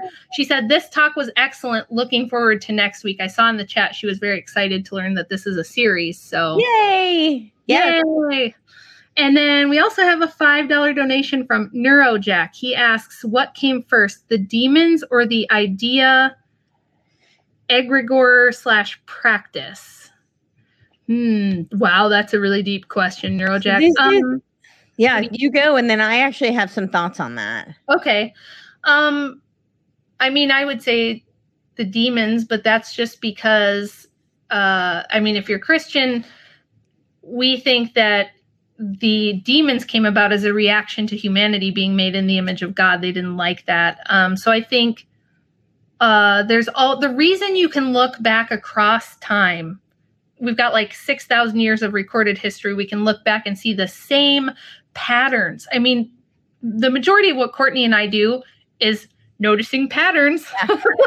and uh, you can look back over 6,000 years and see the same patterns over and over through every age. And I think the reason for that, how like how could there be such continuity across time? How could there be like it doesn't seem to matter what age you're in, there's a group of elites who are doing evil stuff. How could that be? Well, it's the same spirits behind this. It's the same demonic entities who have been around for a long time and really know what works best on us and really know how to cause chaos, problems, suffering, and evil. Um, and I think that that's ultimately but beneath all the layers of everything i think that's what's there Mhm. and i think that the good news is that god can use those things for our salvation to transform us and to edify us and to divinize us and to to provide a way for us to have salvation and go back to him so i think the demonic came first um, but i think there's always i mean the thing about salvation is it's not very sexy and it's not very it's not always glamorous or fun right you you do suffer in this life and there's always going to be some people who are going to see the demonic allure of like, don't you want to be God? Don't you think you should be in charge? I mean, you have all this knowledge, you have all this gnosis. I think that's why intellectuals get swept into it, like the yeah. people we're talking about. They get this uh, because they're all in a circle patting each other on the back about how smart they are. They just sit in secret societies sm- sniffing their own farts and thinking that they're like so much smarter than everyone else. You know what I mean? I just saw uh, a TikTok video of this horrific teacher, and she was screaming and yelling at the school board about homeschooling and how homeschooling needed to be eliminated because she said, We're the teachers. We have master's degrees in education. What do these parents have? And I'm thinking, lady, do you want to do a debate right now? Because I guarantee your master's ain't going to do crap when you actually have to deal with someone who knows how to think. So I think it's it's the it makes these people very self important and they do start thinking, yeah, why shouldn't I run things? Why shouldn't we be in charge? I think the demonic can tempt these people that way. So I think they came first and then uh, the practice of worshiping or emulating them, taking the deal, thinking that you're going to be God, you're going to get something out of this. I think that came second. What do you think, Courtenay? Yeah, so this is something I I've really spent a lot of time thinking about, and I I was actually having a conversation with my fiance about this earlier today about how it, I think people can work reverse. So it's one thing if you come from the religious framework, and that's you know then you you have that foundation. But there are a lot of people who don't, and I, I would say that you know right now I think we're in a really interesting time because a lot of people are waking up, quote unquote, you know, um, and a lot of people are really searching, and they're searching for spiritual kind of you know they're they're finding religion for the first time or they're being more open to it for the first time but they don't have that foundation and, and i can say that for myself you know what I, I think i talked about this on the last episode you know that i I was going through this from much more academic perspective. I was studying Marxism and philosophy, and the more that I studied, the more I learned about Satanism. Essentially, you know, that was really what just kept coming up, and yeah. So, but what's fascinating is a lot of people always say to me, I think you probably get this uh, question a lot too, is like, how can you study like such darkness? Isn't that like so depressing? And doesn't yeah. that leave you filled with despair? And you know what's so interesting? The irony is that when I studied the reverse, you know, I studied the lie essentially because a lot of these Marxist philosophies, and I would put, you know, I wrote my thesis on existential authenticity. And so I very much like fell mm-hmm. into, I, I now can see the lie because that was it was um, they sold it to you as it being empowering you get to yeah. essentially be your god you're you're com- defining your own path and you're completely in charge and the irony is that actually leaves you feeling more filled with despair because there yeah. is no real purpose and right we right so yeah. it, it's not that i don't think that we uh, that we have any role in creating meaning and purpose in our own lives. I absolutely think we do. Uh, and even if you have a biblical worldview, I think that that still holds true. But there is still something so much more.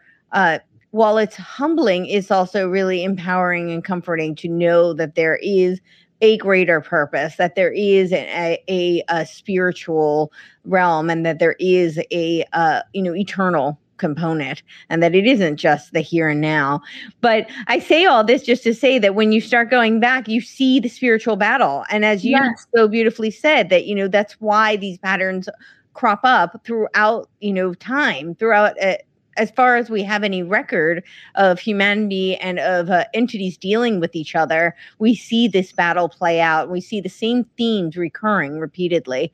And but what I think is what where the question comes for a lot of people, especially if they don't have that foundation, they don't because there is an element of faith, right? If you if you are a religious person, that's uh, just inherent and intrinsic to being a believer that there is a leap of faith. And I think that if you don't have that foundation, then you may see that. But what the big question becomes is that prior to the biblical, the written word, right? Just chronologically speaking, we have all these writings from the ancient mystics and from uh, the pagans. And so, in terms of uh, you know written text and what's been documented, that precedes the biblical word. And so, I think this is where the the the question arises i think for people you know and uh, so Yeah. if you take it from the biblical framework it's that that they, that always existed but the the recording came afterwards. And so that and if that is true you know again i don't claim to have the answer and i'm not telling anybody what to believe because you know i think we have free will and i believe that you know part of free will is freedom of consciousness. And so it's you know it's incumbent on- on each person that's their path. You know interestingly enough the term the word israel literally means to wrestle and when you read the the torah like that's the whole theme is that it is about wrestling with god. It's about wrestling with uh, faith and asking the questions. So I, I think that's really important and I, I welcome that for everybody. That's the part of i think i believe that's part of our path. We're here to do Yeah. that. So uh, you know but if you do believe that then it would make sense that yes the spirits came first and this is a spiritual battle um, and then the uh, of course the practices are just because they work through uh, the physical entities which would be humans in order to play out uh, Yes. the battle so Yep, that is correct. Oh, I, we got one more from Anglo Christian for $10. Thank you so much. He says, he or she says, I'd like to see you ladies do a dive into Gerald Gardner, founder of Wicca. My own dive cured me of my paganism. Hmm. Um, and then he just also said that your dono chat was not linked in my description. That is true. If you guys go to Courtenay Turner's uh, YouTube, Rokfin, or Rumble, you can find her on any of those three. Subscribe to her there, by the way, because I'm very censored. I, I've had to start many new censored. channels. and you guys, if you like my content, you're gonna love her content. And she does. She puts out more volume than I do. She's like banging them out every day or two. Um, she has great guests all the time. She just had. She's the one that did that amazing panel with uh, Jay and James Lindsay, and she does amazing stuff. So definitely go find her. Any depending on which one you like. I mean, Rokfin and Rumble are obviously ideal. I'm gonna get on there. I know I'm gonna get on there. Um, but go Yeah. find her there, and she has the Dono Chat link there. And just a reminder too, you can send us tips on Dono Chat even if you miss the live. So if you're watching this Yeah. after, um, you can always send Courtenay a donation. You can send her a suggestion for what you'd like to see her cover. Mhm. Um, for, if you want to see us both cover something, so um, definitely do that. It's just since she is so incredibly censored, it's incredibly hard for her to monetize her work, which is I think horrible. So please go support her on all of her stuff if you're watching from my channel. Um, just because I am still on YouTube for now, but that's why we love Dono Chat. It gives her a chance to monetize her content without having to worry about the powers that be. Because Yes. everything she does makes them mad. yes, and just so you know, uh, I get this comment from people all the time. You forgot to upload to YouTube. No, I did not forget to upload to YouTube. I do not upload everything to YouTube because I actually want to just keep this channel up, just to have a presence there. Uh, there and yes, you know, I could do like little clips or do a starting and then go elsewhere, but I really like to have my con- conversations be organic, and I don't want to censor my guests. And so sometimes things come up pretty early on, and Yeah. we can speak in code so much. But it kind of one of the reasons I started doing this was because I felt like one of the biggest problems with people who are outside of mainstream narratives is that they engage in auto critique. I knew enough about the Maoist struggle sessions to know that didn't work so well for them. And I really just didn't want to be a part of the problem. So it, it's kind of really just uh, to bring up authenticity. That's really, it's just kind of very much uh, out of alignment with my own personal authenticity. I started this as a, you know, mission to, uh, not be part of the problem. So I that's part of why. So if the episode just isn't going to work and I, you know, of course I have to use a little bit of discernment. We don't always know. I, I've already Mhm. gotten a strike on this one. So, you know, but uh it's just one. It was one warning. So I'm really trying to be careful. And there, you know, I'm I've had like close friends who obviously follow me and look for my work and they still can't find channel, my channels. So yeah, so it's definitely the algorithm is not like Well, I'll go back and post too, and I'll add all your links to my description box too, just because I know people are going to be interested in your show and want to follow you. So thank definitely you. do that, everybody. Thank you. Well, thank you. This was awesome. Yeah. Yeah, Yeah, I'm this- excited for the This, next uh, one. I'm also I have a plan to um write articles on each episode and upload it to my Substack because what we go over it's so dense and Yeah. we're just like pumping out a lot of stuff and I know people are probably like wanting to maybe dig into things more. So I will do like a written up kind of article version of this series, Great. put it on my Substack with like links and citations and all that stuff for all of my nerdy friends who want to go in and and get all that good stuff, you know? So that'll it'll come up Well, on if I can do anything to help any of those, let me know. Yeah. Yeah, I may just ask you for some source Yeah, material for totally. the stuff that you said, but that's about it. Otherwise, I'll just Cool. I'll put that up. So, thank you guys all so much for watching, and we uh, we're excited for next time. So, Yeah. Thank you.